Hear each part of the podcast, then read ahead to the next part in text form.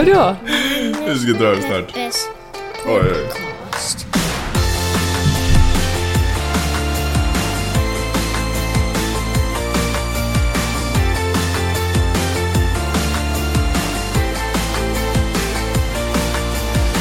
Hallå där älskade vänner, hjärtligt välkomna till Magnus och Peppes podcast. Jag vet inte vilket avsnitt det är i ordningen, men vi har ju hållit på ett tag, det får man väl ändå säga.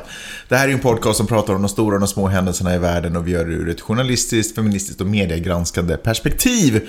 Eh, läget Peppe? Det är bra, Magnus. Vad är det som är så bra då? Jag är frisk Ja. igen. Jag är frisk och glad. Ja, det blir skönt. Du vet som man blir, när man blir äldre och folk frågar en vad önskar du mest av allt? Vad vill du ha i julklapp? Och då säger man sådär Hälsan. att få behålla hälsan. Där är jag nu. Ja, underbart. Du, eh, äldre blir man ju faktiskt. Men det var inte det jag skulle prata om. Jag blev så otroligt full i skratt. Alltså, eh, kommentarer, recensioner som folk har skrivit på, på vad heter det, vår iTunes. Ja. Alltså det är så, jag vet inte, jag tycker det är så hyggligt roligt att läsa. Det är ju inte alltid kul, om du förstår vad jag menar. Ja. Snällt, men det är roligt. Eh, Så jag tänkte att vi, jag gjorde det förra veckan, men jag tänkte att jag ska fortsätta idag. Ja, det är ju en jättebra inledning på den här Ja, podden. det kan väl, kanske du Så tycker. kan, så kan ni väl fylla på, ni som eh, lyssnar på den här podden. Jag vet inte om jag tycker det. Eh, först skulle jag vilja bara säga, jag älskar er, dig som lyssnar, att du har tagit dig tid och ta fram det här avsnittet och lyssna på vår podd. Och till och med om du supportar, vilket du naturligtvis gör genom att betala eh, 2,80 i månaden för att höra på den här podden. Alltså jag tycker det är magiskt. Får jag bara säga en sak? Ja. Jag tycker att eh, det är... Jag vet att vi i varje vecka säger att det här är framtiden, men speciellt nu när klimatförändringen... Just idag, klimatförändring. Nej, men tyst nu. När klimatförändringen är en akut, ett, ett akut ämne, herregud, vi måste liksom dra ner på konsumtion. Och då tänker jag, fan vad bra att folk betalar direkt istället för att, han, istället för att du och jag sitter här och, och krängar grejer. Det är sådär, köp den här grejen för då får vi lite pengar också. Mm. Istället så finns det ingen mellanhand, utan eh, jag menar, det är vi och ni. Ja, så är det. Eh, ja, men det stämmer ju i och för sig, verkligen. Är det här förresten ett perfekt exempel på vår podcast? Du ska säga någonting roligt och så kommer jag in med någonting lite... Med ett pekfinger Ja. vevandes i luften. Eh, och det är väl det som gör det till en så fantastisk mix, Peppe. Att vi har lite högt och lite lågt i den här podden. Eh, så dagens kommentar tror jag går till eh, signaturen Foreign, Foreign Listener. Eh, som har skickat in, jag vet inte om det här syns på alla, jag vet inte exakt hur det här recensionssystemet fungerar när man skriver kommentarer. Men det här är i alla fall, den här kommentaren är skriven i Turkiet. Så jag tänker mig att det finns en risk att det här bara syns på den turkiska iTunes. Jag, läser alltså inte det här direkt från iTunes utan jag har en liten mackapär som drar fram alla recensioner. Jaha, nej, jag försökte läsa dem häromdagen, då var jag tvungen att logga ut och in på olika konton. Hur gör du då? Vad heter din, vad heter din app? Ja, vad heter den appen? Kan du... Nej men det är tillägg till min Wordpress. Ja, ja. eh, Det, Okej. skitsamma, mungo jumbo. Anyway. Så här kommer eh, morgonens eh, kommentar. Eller vad säger jag? Feedback. Recension. Ja, exakt. Dagens eh, feedback-recension. Bra, tack Peppe. Jag önskar att jag hade en jingle till den, men det kanske kommer någon gång. Okej, är ni med? Från Foreign Listener. Magnus avbryter alldeles för mycket, inte trevligt. Sant. Så sant. Två stjärnor. Två stjärnor. Var det hela, den, var det hela recensionen? Så jävla hårt. Det är så jävla hårt. Sen finns det, kanske man väger upp det med, med en, en positiv också. Och då lyder det så här till exempel. Fem stjärnor från... eh, Jag kan inte riktigt uttala den här signaturen. Kins... Det känns som att det är bara bokstäver som någon har klampat in. Eh, från Sverige. Eh, tar upp och diskuterar aktuella ämnen som gör att jag känner mig uppdaterad. Skojigt med detta pars gnabb också. Det var ju gulligt. Det var lite gulligt. Så det finns ju både högt och lågt. Men jag älskar den här från Turkiet. Magnus avbryter alldeles för mycket. Inte till, komma, inte trevligt. Det sitter en besviken turkisk person där nu. Det var Ja. lite svidigt. Ja, men jag tycker Magnus, du ska ta till, sig den här, till dig den här feedbacken. jag gjorde ju det förra veckan. Ja.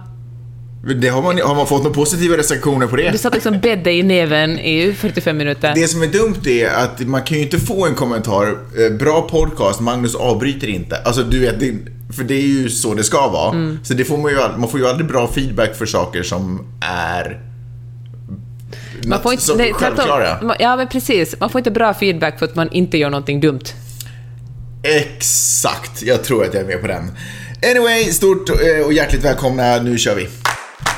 Michelle Obama Han kom ut med en biografi. Det låter jättebekant. Vem, vem är det? Jag skojar. Ja, skoj, skoj, skoj. skoj. Skoj, skoj, skoj. Det här, de som lyssnar på mellan raderna så nämnde jag det här också i mellan raderna, så jag ber om ursäkt för att det blir dubbel kommentar. Men det är faktiskt något jag tänkt på som har med journalistik att göra. Jag vill att eh, du varje vecka i din hjärna sållar fram eh, saker vi kan prata om i den här podden exklusivt och saker du kan prata om i mellan raderna exklusivt. Och sen saker som jag kan skriva på bloggen Exklusivt, exklusivt. ja. Herregud.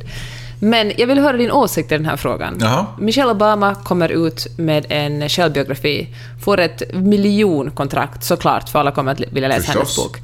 Så gör hon en pressturné där hon noga väljer ut vilka personer som får intervjua henne. Mm. För det första får det bara vara kvinnor. Och eh, för det andra får de absolut inte ställa en enda fråga om, eh, om politik. Mhm. Och eh, ja, men det, liksom, det kommer väldigt strikta regler på vad man får tala om under den här. Och så har man 20 minuter på sig att, eh, att eh, prata med Michelle Obama. Och, eh, och det här skavde i mig. Jag tyckte, det var, jag tyckte det var på något sätt störande. Sen lyssnade jag på medierna i P1 och där sa de faktiskt satte de ord på det som jag tyckte var störande. Och det var att det är ju inte så himla långt ifrån det som den nuvarande presidenten sysslar med. Nej, det var exakt min första tanke faktiskt. Jag menar, han gör det på ett såklart mycket mer osofistikerat sätt. Donald Trump säger att uh, medierna ljuger, jag hatar medier, liksom, ni är bara lögnhalsar och Mm. hittepåare. Men uh, alltså, det är ju inte så demokratiskt att... Jag menar att säga åt en journalist det här och det här, det här får du fråga, det här får du inte fråga. Å andra sidan är hon inte politiker och hon är verkligen inte president i USA. Nej, men hon... Nej, fair enough. Och hon har men, inte ens ambitionen att bli president i USA. men hon är intressant för att hon har bott i åtta år i Vita huset. Det är det som hennes framgång kom... Liksom det, att hon kan ge ut en, göra ett bokkontrakt på så här många miljoner så, och få så mycket pengar, för det handlar ju om att hon har, att hon har varit gift med presidenten. Ja. Det är hennes, hela hennes kändisskap baserar sig på det här. Mm. Då ska man också känna att vad hon har att förlora på att tala öppet? Ingenting. Vad liksom, det är ju bara sina egna pengar Nej, men- hon, eller sin egen image för att kunna tjäna ännu mer pengar i framtiden som hon vinner på att, att eh, hindra journalister från att göra deras jobb. Det är sant, men om jag nu tar partiet lite av djävulens advokat. Mm. Så tänker jag också att situationen är så extrem nu i landet. Hans, hans ledarskap är ju så extremt. Mm. Det är så, så. Och jag tror att det är... Och jag vill, alla vill ju höra vad Obama och Michelle säger. Alla vill ju Mm. höra dem. För de är ju liksom... Det är de som man vänder sig till för att få positivt, liksom, Ja. någonting sånt. Du vet, det snurrar på Facebook en sån här gammal eh, från deras första år, jul i Vita husen, de är gulliga mot varandra. Folk Mm. Ja. är sådär, åh, vad det var fina tider. Det finns ju, jag tror att det finns ett vakuum och ett sug av positiva ledare. Liksom. Och Obama Ja. och Michelle är ju typ dem. De är ohyggligt älskade, liksom på vänstersidan. Eh, så jag tror att om hon inte skulle sätta upp de restriktionerna så är det det enda hon skulle prata om. Och jag tror att om man har skrivit en bok, förutsatt att hon har skrivit boken själv. Jag tror att om man har skrivit en bok... Ja, det är jag som skriver. Ja, men exakt. Nej, men jag tror att eh, om hon har skrivit en bok så tror jag att det är det hon vill prata om. Hon vill på något sätt reservera ett utrymme där hon kan få prata om boken också. Och jag tror att om hon inte skulle sätta upp den restriktionen så skulle hon inte få göra det. Fast det är ju också otroligt konstigt att om hon har befunnit sig åtta år i Vita huset, då måste ju hennes förläggare säga att du måste skriva någonting som har med politik att göra. Ja, fast det får väl... Hon har väl rätt att berätta vilken historia hon vill. Ja, det har hon såklart. Men, ja, men jag tycker ändå... Nej, men tänk dig själv sådär, om du... Men då kan hon ju säga, hej den här frågan, den har jag tyvärr ingen åsikt i. Nästa men- fråga. Fast så kan man ju förstås göra. Fast man kan också göra det mycket enklare. Istället för att lura folk, journalister kommer dit och tror att nu finns ett, en möjlighet att prata om de här sakerna. Och så kommer de dit så märker man så säger de bara. Men tänk dig själv sådär, om du, har släppt, du släpper en bok. Det är ju inte ovanligt. Nej. Och så släpper du en bok som du skriver som kommer från ditt hjärta. Och sen sitter du där och har dragit in alla journalister från YLE. Som sitter och bara, åh shit, nu har vi chansen. Peppe, berätta. Hur var det att rida Tony? Man bara, men vänta, ska vi inte prata om min bok?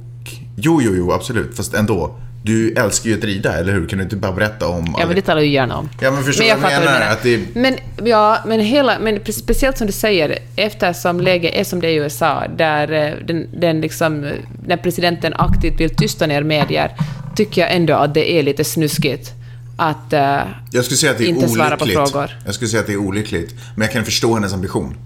ja. Jag är ganska säker på att, det finns an- att hon uppträder på andra forum där hon kanske... Ja, men hon gör ju välgörenhet också där hon säkert har lättare att prata om sådana saker. Tror du det? Jag tänker mig det.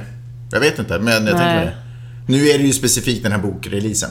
Nej, vet du, det tror jag faktiskt inte. Nej. Jag tror inte att hon ställer upp på välgörenhet där hon säger nu får ni ställa alla politiska frågor till mig om ni vill.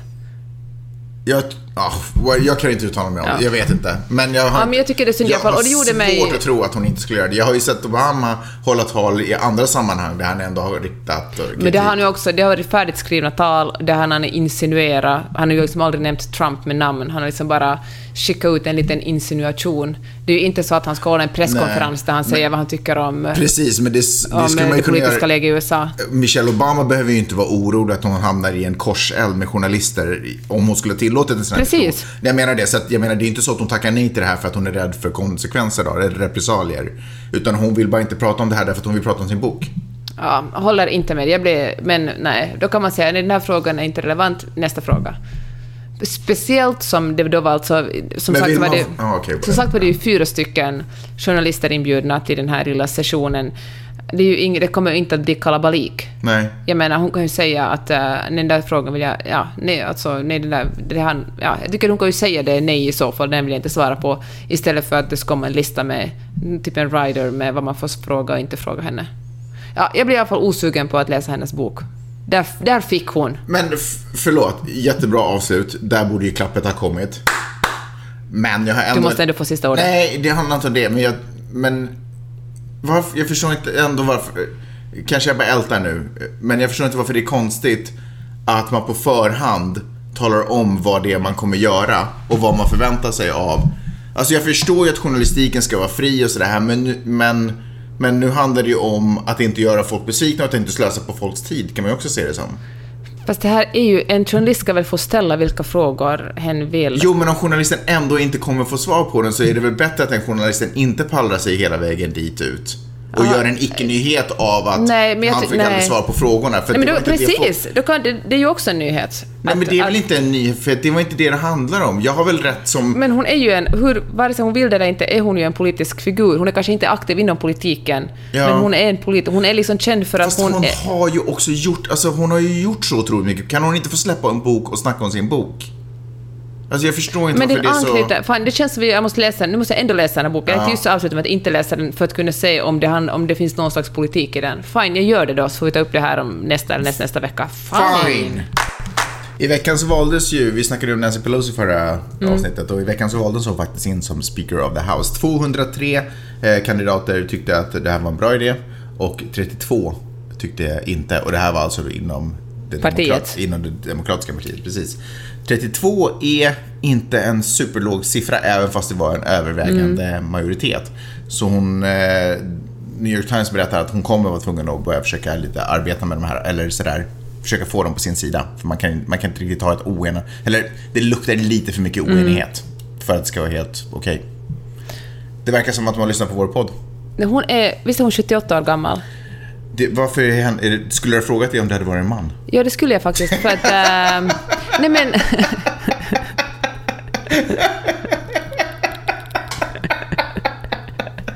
Jag vet inte vilka var det, men det stämmer säkert. Men det tycker jag, okej alltså, jag vet att förra veckan när vi talade om det här så tyckte vi att eh, partiet måste förnya sig. Ja. Men nu känner jag också att fan vad coolt ändå att kunna göra, liksom stiga, göra politisk karriär när man är 78, eller fortsätta sin politiska karriär när man är 78. Man kan ju inte anklaga Demokraterna för att vara liksom åldersdiskriminering. Fine, men vad är det med gamla människor och politik?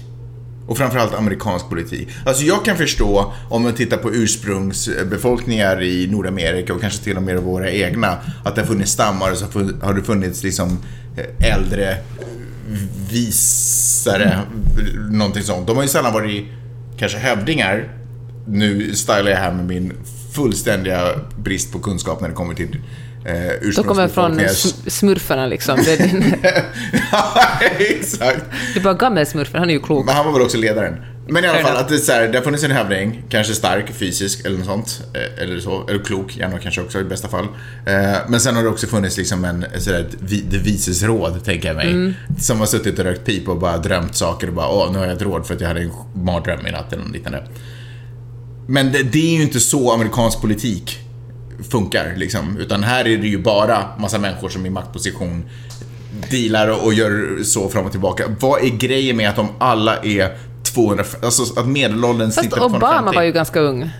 Nej men han var ju känd för att han var ung också. Det de- Alexandria Ocasio-Cortez till exempel. Vad var det här för namn du snabbt googlade? Nej, men unga säga- människor i kongressen. Nej, vet, Men- men du vet väl, hon är ju från, eh, från New York, alltså en av de yngsta, hon är yngsta kvinnan som har kommit in i, i kongressen.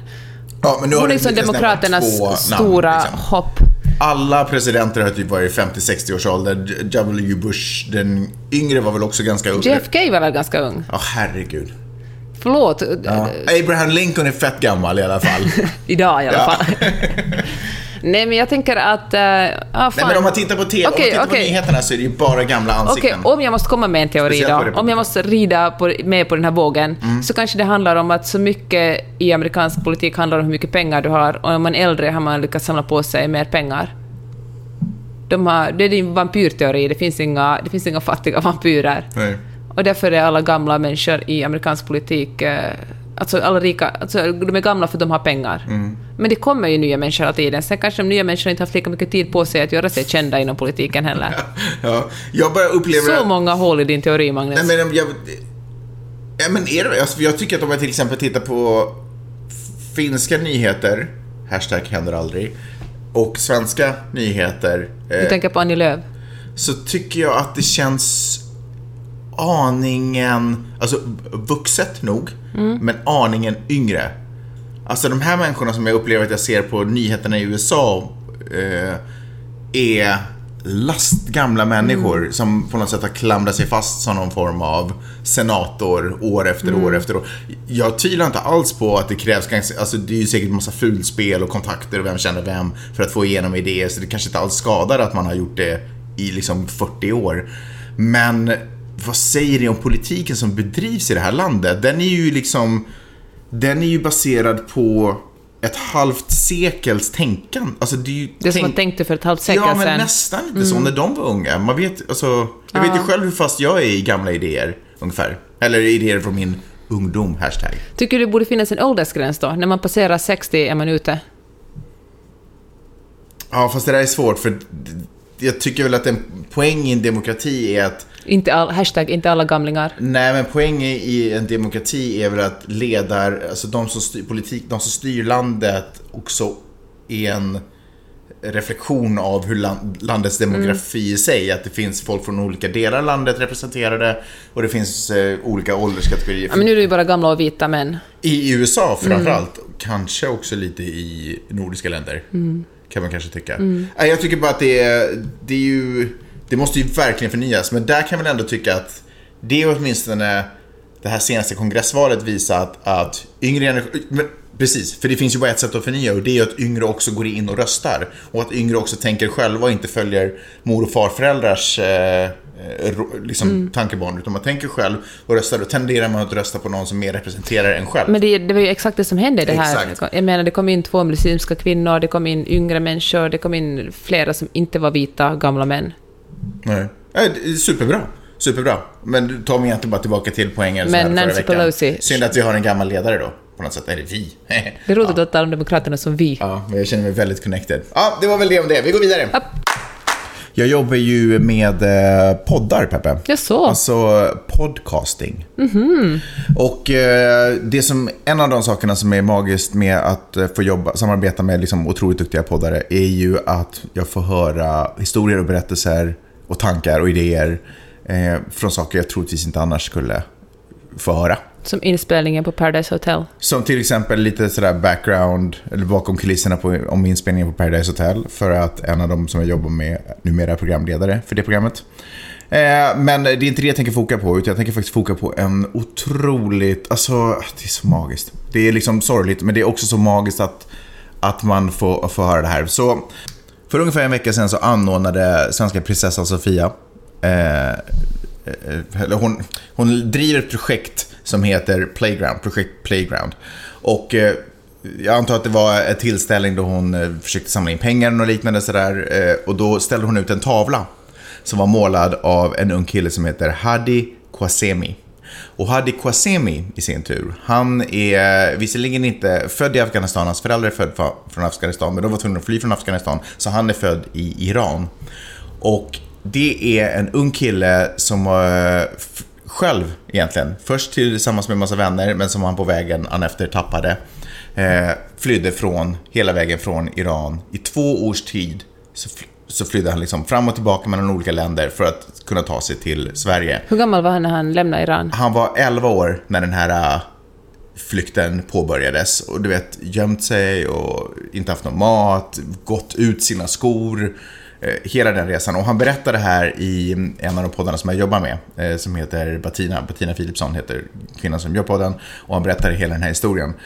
Och det är så magiskt, alltså jag vet ju sällan vad det är jag ska få höra när jag sätter mig ner och börjar klippa, utan du vet, det är en podd som alla andra och så kommer den in i brevlådan och så sätter jag mig ner och börjar lyssna på den här då och strukturerar upp det. Så man, man står ju oftast med garden, eller jag sitter ju oftast med garden nere så att jag, tar ju emot det som bara kommer. Och det som är så coolt med det är att jag tror att det finns en anledning till att jag inte dagligen sitter och tittar på YouTube-klipp på folk som har det fattigt och eländigt från olika delar av världen. Därför att man har möj- jag har möjlighet att skydda mig från sådana berättelser och sådana historier. Jag tänker också lite att jag vet om det redan på ett logiskt plan. Så, så jag behöver inte konstant utsätta mig för det, för det är ju naturligtvis tungt. Men jag tror, jag, jag kände ändå när jag fick höra hans historia att ibland, ibland är det bra att utsätta sig själv för det, men det är ju också någon form av Det är tungt. Ja, det, det jag skulle inte säga att det är liksom tortyr, men det är ju det är inte roligt att höra. Men om man inte hör de här historierna berättade från direkta vittnesmål, inte bara rapporteringar från en journalist som har tillgodogjort sig historien eller, eller någon kompis kompis som har hört någonting eller någon annan lös berättelse. Om man inte hör dem direkt ifrån de här så missar man också, det blir som trasiga telefoner, man missar också en del av eh, be- berättelsen. Eh, Så jag tänkte att vi skulle lyssna på en liten bit från eh, hans berättelse från eh, Batina, en podcast. Och sen så tycker jag verkligen att ni ska gå in och lyssna på hela det avsnittet själva. Det är alltså det senaste avsnittet som ligger uppe nu. Så vi lyssnar lite. Och vi kommer egentligen in i eh, hans berättelse när han egentligen har gjort de här två åren på flykt och har kommit till Sverige och har kunnat bo här ett tag och sen gör en av sina första resor ner tillbaka till Iran där hans mamma nu då vid den här tidpunkten befinner sig. Så eh, det här handlar dels lite om hans första möte men sen så fortsätter det i andra tankar som man har. Det var väldigt, väldigt konstig känsla. För att den resan som tog mig två år och några månader härifrån tog mig typ åtta timmar. Det var en tuff känsla. Att varför det ska vara så. Att vad kunde jag göra med mitt liv under de två åren. Och jag, jag är nöjd. Det har hänt hemska saker men jag är nöjd. Jag har lärt mig mycket. Jag är, jag, är vad, jag är den personen som jag är nu på grund av kanske den här resan, du vet. Och det var väldigt speciellt när jag, för att jag, hade, jag sa inget till min mamma att jag kommer. Ingen visste om det. Jag, jag, det var bara min syrra som visste att jag kommer. Jag överraskade dem alla. Och min mamma var chockad. Hon kunde inte tro att det är jag.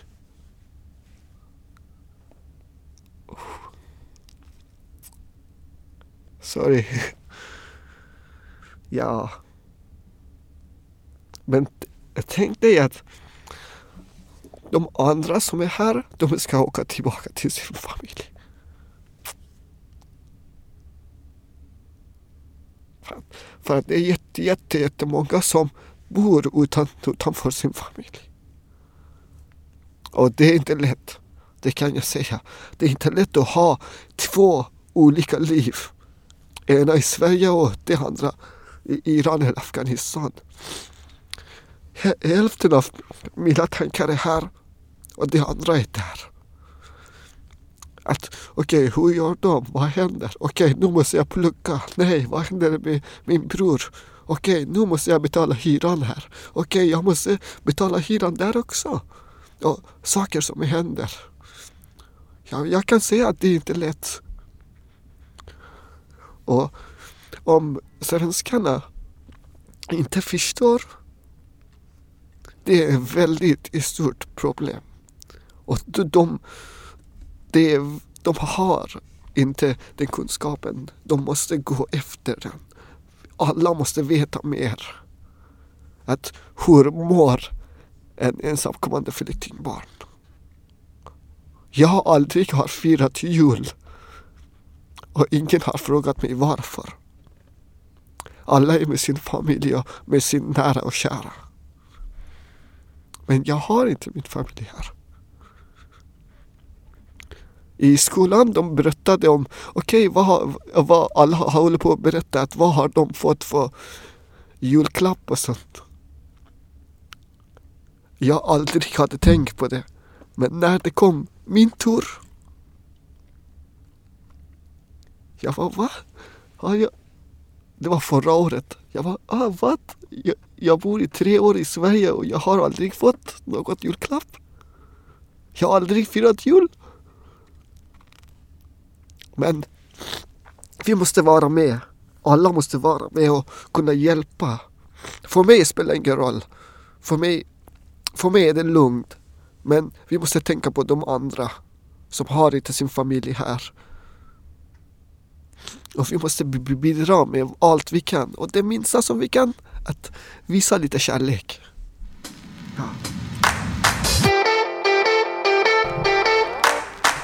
Alltså, sätter ju ens egna privilegier i ett ganska tydligt perspektiv. Men är det inte bra att få en sån här reality check ibland? Ja. Lite som en, som en, en örfil, en mänsklighetens örfil. Jag vet att du har, när du klippte den här, den här, eh, det här avsnittet, du talat mycket om det. Ja. Och så har det varit så att Peppe, det här måste du lyssna på. Jag har alltid sagt att jag vill inte för det, är för, det låter för hemskt.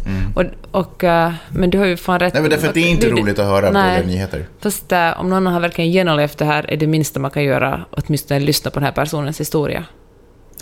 Ja, faktiskt. Jag vet ju att vi, eh, Sverige, svenskar och säkert finländare också skänker mycket pengar till välgörenheter till höger och vänster. Och det är ju superbra. Men man, man ska liksom inte, jag tror inte att, eller jag kan inte liksom skänka pengar och sen är det det. För det är precis som du säger, att lyssna på någons historia, jag tror att det är det är sjukt viktigt. Alltså det är en, det är en helt annan sak.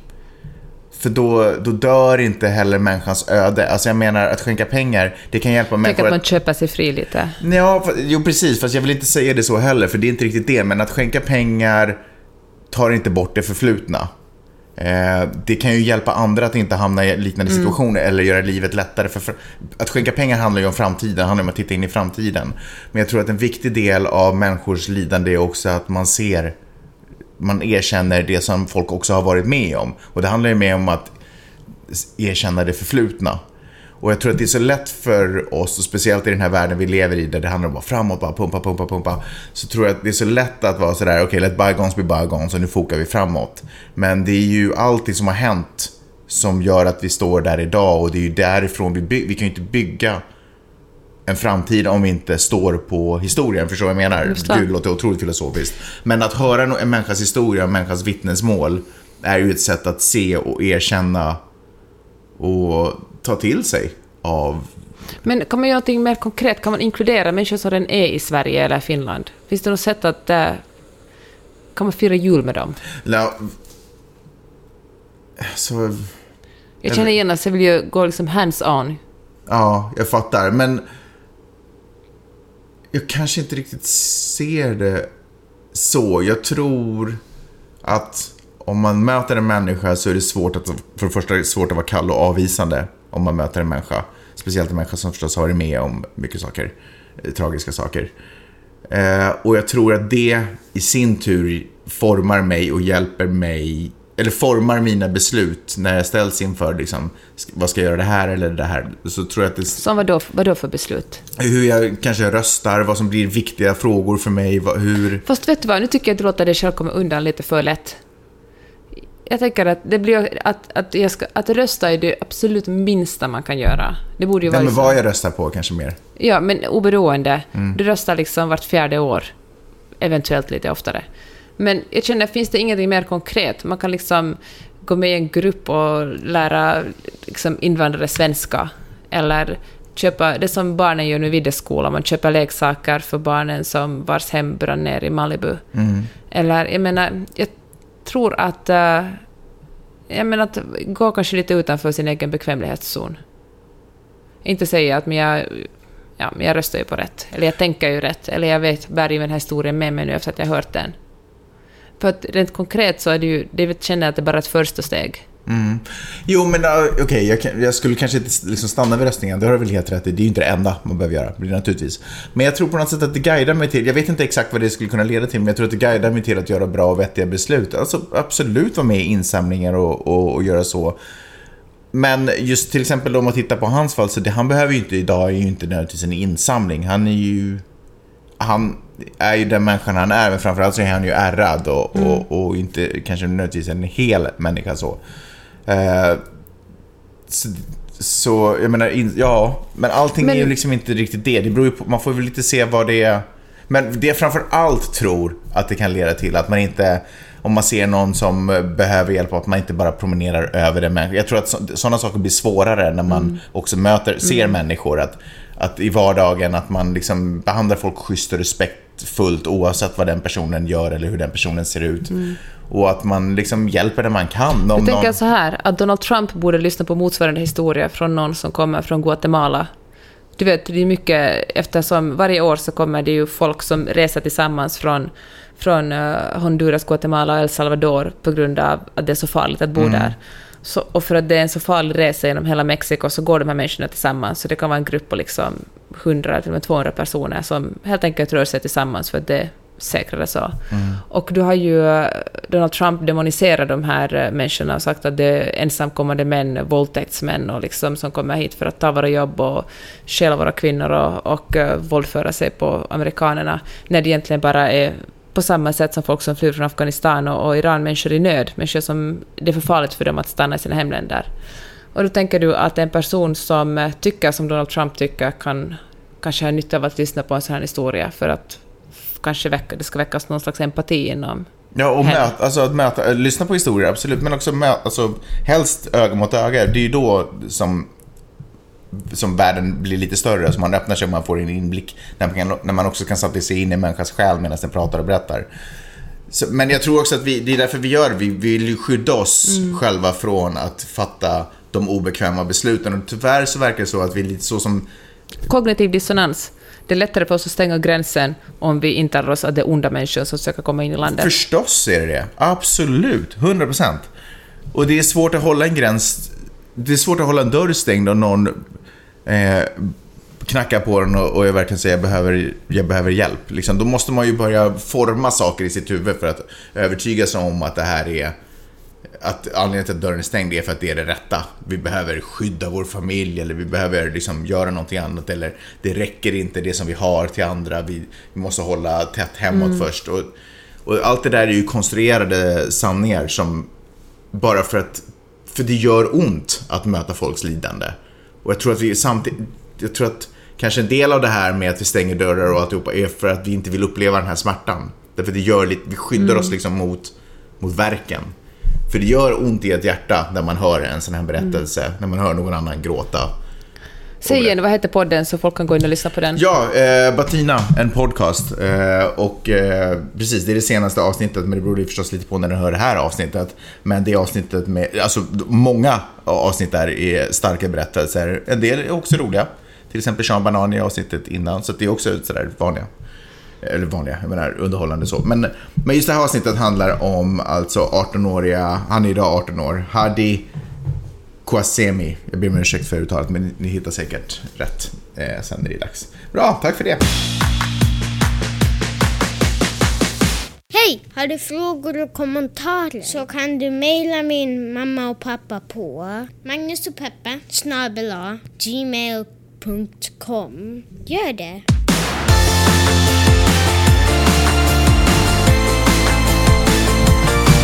Michaela Peterson, vet du vem det är? Michaela, heter hon verkligen så? Mikaela, fan vet jag. M-I-K-H-A-I-L-A. Ja, Hur skulle du uttala hennes? Okej, hon är kanadensare så kanske Michail okej, whatever. Gorbachev, Michail Peterson. Fair enough, Jordan B. Petersons dotter. Kommer du ihåg vem Jordan B. Peterson. Nej. är? Ja, men det är den här influencern på YouTube som berättar hur män, att Aha, män hur de ska leva okej. sina liv. Herregud vad vår podd kretsar runt honom. Ja, ja, men han, han ploppar upp överallt hela tiden. Mm. Han äter ju inspirerad av sin dotter Mikaela, eller hur man uttalar hennes namn, Små bebisar. bara kött. Ja. Pytte, pytte lite salt på köttet, men, men mest bara kött. Och han har gått ner över 20 kilo i vikt, Mm. Absolut. han har bott sin depression, han liksom, han, hans hy är fantastisk, allt är Grymt. bra genom att bara kött. Ja. Och, eh, och det har han då tackat sin dotter för, för att hon har liksom lanserat en sån här diet. Och eh, hon använder inte ens salt längre, det är bara, bara kött. Okej, grymt. Och eh, hon eh, kan man nu få en konsultation med henne, 120 dollar. Vadå, de sa ju det. Ät bara kött. Nej, nej, men om man vill veta mer så får man en konsultation. Hon har... Eh, Konsultation. ja, men fan, jag kan inte tala. Hon har 6500 prenumer- prenumeranter. Hon har, Det är inte så mycket. Det finns en, en eh, Facebookgrupp som heter World Carnivore Tribe, Carnivore Tribe som har 22 de- medlemmar.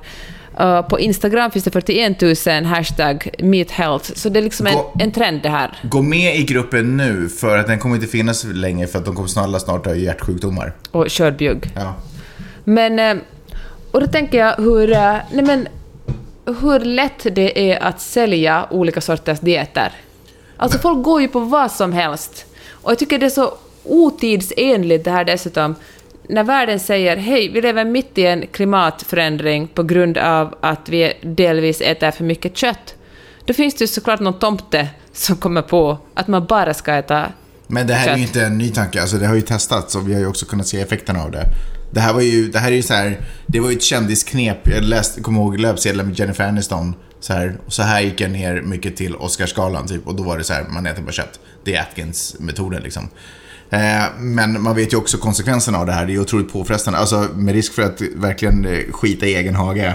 Så det är ju inte bra att bara äta en sak. Det fattar väl vem som helst som lever på jorden nu för tiden, tänker jag. Alltså folk som bara kan äta en sak gör ju det oftast för att de i en utsatt situation och inte har valmöjligheter. Men en varierad kost är ju det som är the shiznit. Nej, Men ens hjärna fungerar ju inte om den inte får kolhydrater. Men det fattar väl, herregud, det förstår väl vem som helst. Och anledningen till att de har fått len och fin hy och allting och sådär ser bra ut, det är för att de inte äter något socker, inte för att de äter kött. Men alltså socker är ju kolhydrater. Ja, jag vet, men det är därför de har, det är det de har skurit ner på som gör att de nu in, inledningsvis tror att de mår Men väldigt vet bra. du vad, Magnus? Det, nu kommer du med din stenhårda liksom, information om vad man ska äta och vad man inte ska äta. För jag kan också känna att det här att folk är så livrädda för socker i Norden, är, alltså det är lite hysteriskt. Men det är ju samma sak som med kött, att vi äter ju alldeles för mycket socker och vi äter alldeles för mycket kött. Ja, kanske det, men det är sådär att folk är åh, kommer det att serveras? Mina barn har inte fått smaka på socker på godis förrän de fyllde 13 liksom, och så är folk otroligt stolta Det är över inte det det. jag pratar om, jag pratar ju om all mat som serveras just nu som man köper eller som är färdiglagad. Vi är ju otroligt duktiga på att äta färdiglagad mat. Innehåller enorma mängder socker. Helt ingen nytta, framförallt i det här landet. Man har ju tagit bort eh, fettet till förmån till exempel för socker. Fair enough. Det här landet är ju speciellt och det här landet har ju ett jättestort problem Ja, med men, jag, men jag menar de här dudarna som vi nu fick hälsotips av är ju dudar i det här landet. Det är ju de... Ja, kanadensare men... Ja, ah, okej, fan, typiskt. Ja, men i alla fall. Men jag tycker bara att folk. Det är... Det, alltså det finns ingen rim och reson när det kommer till mat. Men du ville prata om folks dumhet, hur får du ihop det här nu då? Men jag tänker att så här, det här är min... Alltså för det första... Eller var det här en fälla för att jag skulle locka, för plocka du fram min något dumt. dumhet? Ja, jag öppnade för- en dörr på glänt och du bara stormade in igenom den för att berätta hur man egentligen ska äta. Nej men för det första så vet alla, alla har en åsikt om mat och det är kanske naturligt eftersom vi måste äta för att leva. Men alla vet exakt hur man ska äta och det råkar vara det sättet som just hen äter på, oftast. Nej, det stämmer Ja. inte. Nu är det ju hård. Alla har ju naturligtvis en uppfattning om, men det finns ju också forskning. Alltså man kan ju också luta sin... Det, sitt, alltså, Men det är väl, jag tycker det är läst allt fler artiklar som ploppar fram där det står att det är jättesvårt och komplicerat. Det är inte så här att vill du gå ner i vikt så måste du äta mindre än du tar in. För vissa människors kroppar, vissa människor kan äta mycket mer än andra. Precis. Det är ju väldigt genetiskt hur, vad man ska äta. Självklart, Och vissa men- saker, vissa människor har kanske, behöver, jag trodde aldrig jag skulle säga det här, men behöver kanske mer kött än andra människor. Eller mer proteiner eller några andra ämnen Ja. som finns just i köttet. För allt det här, Jag tycker för övrigt att alla ska äta mindre kött. såklart, absolut. Men alla, alla, all mat som vi äter är ju paketeringar av en kombination av vitaminer och, och alltihopa. Och Men det finns ju ändå forskning som säger att människan behöver vitamin. S- säkert sant med vilka mängder och alltihopa vi förbränner. Uppenbarligen så kan jag äta mycket mer dålig mat än vad säkert någon annan kan göra för att det sätter sig inte riktigt på samma sätt. Men jag har andra problem. Jag tycker, ja, nu, jag, i 40, 45 års ålder har jag blivit lite... Nej, Jag tycker jag är tjock eller? Nej, jag tycker du är fin. Det där skulle jag aldrig kunna säga om Nej, dig. men jag skojar. Här Jag vill sitter du i bara... podden bara, hur gammal är hon och Jag ville tjock retas och... med dig. Jag har aldrig sagt att du är tjock. Jag vill, du är perfekt, Magnus. Du vet att jag också har tankar och idéer om hur folk ja. i min närhet borde se ut. Men eh, håller jag dem för mig själv eller spyr jag ut dem i en podcast? Jag har aldrig... Jag tycker du är perfekt, älskling. Jag skojar. Kan... Mamma-plåstret kom på där. Allt är bra, min älskade son. Du är så gullig och så bra och Nej. så duktig på att sjunga. Du borde söka in till Idols. Du är inte tjock och det är inget fel på att vara tjock. Nej, det är inget fel på att vara tjock, men det är ju synd om, och det, och det här är inte nödvändigtvis korrelerat med fetma. Alltså, vi måste skilja på utseende och mående, tänker jag. Vilken fall som helst, jag tänker att det finns forskning att luta sig mot när det kommer till vad kroppar behöver. Den forskningen är naturligtvis generellt presenterat. Jag är helt övertygad om om man skulle sätta sig med några läkare och så bara som person så skulle jag få en perfekt designad eh, sån, vad jag, en meny på vad jag borde äta ungefär dagligen och så. För att min kropp ska få i sig de vitaminerna och sådana saker. Men det är ju inte på. det är det jag försöker säga. Det är ju inte på. Att bara äta kött har ju konsekvenser. Att, bara, att äta för mycket socker har ju konsekvenser. Olika konsekvenser på olika människor. Men diabetesen går ju upp och det måste ju tyda på någonting. Och den går framförallt ner i åldrarna. Och det måste ju tyda på någonting. Och det är ju en socker eller insulinrelaterad sjukdom. Men hur kan det vara så svårt att äta rätt då? Efter, är det liksom, är det handlar allt om kapitalismen? Vi liksom... Ja, eh, det är för att vi får råd med folk som inte är intresserade av vår, egen, av vår personliga hälsa. Det ges ut otroligt många hälsoböcker och kokböcker Ja. och finns... Och alla är ju intresserade av det, för alla vill vara sitt snyggaste, Absolut. yngsta och bästa jag. Men de kokböckerna som kommer ut, de kommer ju ut, det är ju kokböcker som handlar om mat som de som har gjort kokböckerna tycker är intressant och roliga, kanske funkar för dem. Det är ju inte liksom, det är ju inte vetenskapliga råd. De, sen kan de väl möjligen ha fört in lite vetenskapliga artiklar i det, men det är ju inte... Det är inte Men så antiinflammatorisk föda. Ja, men det är ju också, allt det där är ju allmänna råd till mänskligheten eller till den det passar. Men, och jag kan också fatta att om man har testat massa saker, man upplever att man har problem med någonting, kanske man alltid har sura uppstötningar. Om man har testat falsingen allt. Och så kommer det ut någon som kommer ut med en bok som säger den perfekta maten för en basisk kropp. Typ något sånt. Det är klart att man går och köper den för att få, men det är ju, alla de här är ju allmänna råd, det är ju aldrig personligt riktat till dig. Jag blev, jag blev så provocerad av den här köttätarsekten att, eh, det här, jag vet inte om jag sagt det i den här podden tidigare, men jag har tänkt mycket på att jag nog inte längre är vegetarian. Eller jag vill liksom inte gå och säga åt folk att jag är vegetarian längre. Jaha, vad är du nu då? Nej men det ska väl folk ta och skita i. Jag, jag äter ju inte... Det enda är att jag äter kött, men det är otroligt sällan. Men jag tänker att alla råd eller alla liksom eh, tips på, eller inspiration... Perso- tänk någon lyssnar på den här podden. Eh, hypotetiskt sett finns det en person som lyssnar på podden och tänker sådär aha, Peppe äter så, då är det säkert rätt på något sätt för mig också, då ska jag också äta så. Ah, nej, det liksom, jag vet inte, jag vill inte vara en sån person. Jag tänker, ät mest grönt, men pyttelite av allting. Förstår du? Att säga att Ja. vegetar- då känns det som att, att man tvingar folk in i en sekt med att säga ät bara det här. Men det här är absolut inte samma sak som det jag pratade om nyss med att man undviker de riktiga historierna därför, att det gör ont. Men det är lite relaterat. Vi söker hela tiden de här råden som säger att du inte behöver gå den rätta och den smala vägen. Därför att om man ska göra saker och ting bra så är det oftast kopplat till en, en smal väg som kräver disciplin och som kräver Ja men det som egentligen kräver disciplin. Och vi, det är bara inte riktigt för oss. Därför soffan är skön, TV producerar bra program och det är liksom bara inte riktigt Chips för är oss. gott.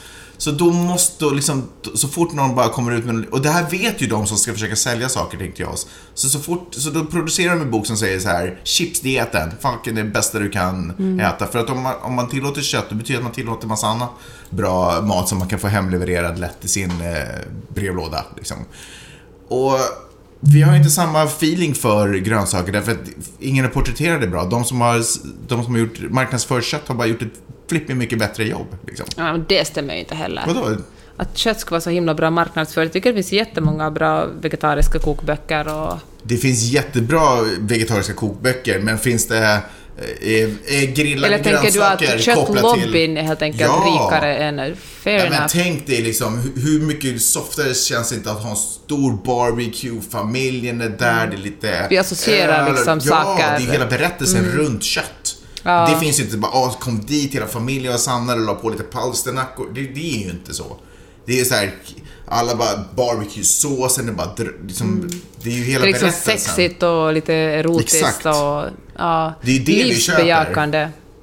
Ja, fan, det får, eh, det får palsternackarna göra en... Palsternackarna får skärpa sig. Eller Däremot- palsternack, palsternacks får branda om Ja. grönsakerna. Däremot så tycker jag faktiskt att det är ju... eh, Jag tycker ändå att affärer försöker göra det ganska bra. För om man till exempel går i grönsaksdisken så ser den ju mycket mer livfull ut och det är mycket härligare än att gå förbi köttdisken som ser ganska Sorgligt. Men vet du vad, men alltså, var det för några veckor sedan talade vi om den här nyheten att unga män äter otroligt mycket kött. Det finns liksom, med ökar inom den årsgruppen. Mm.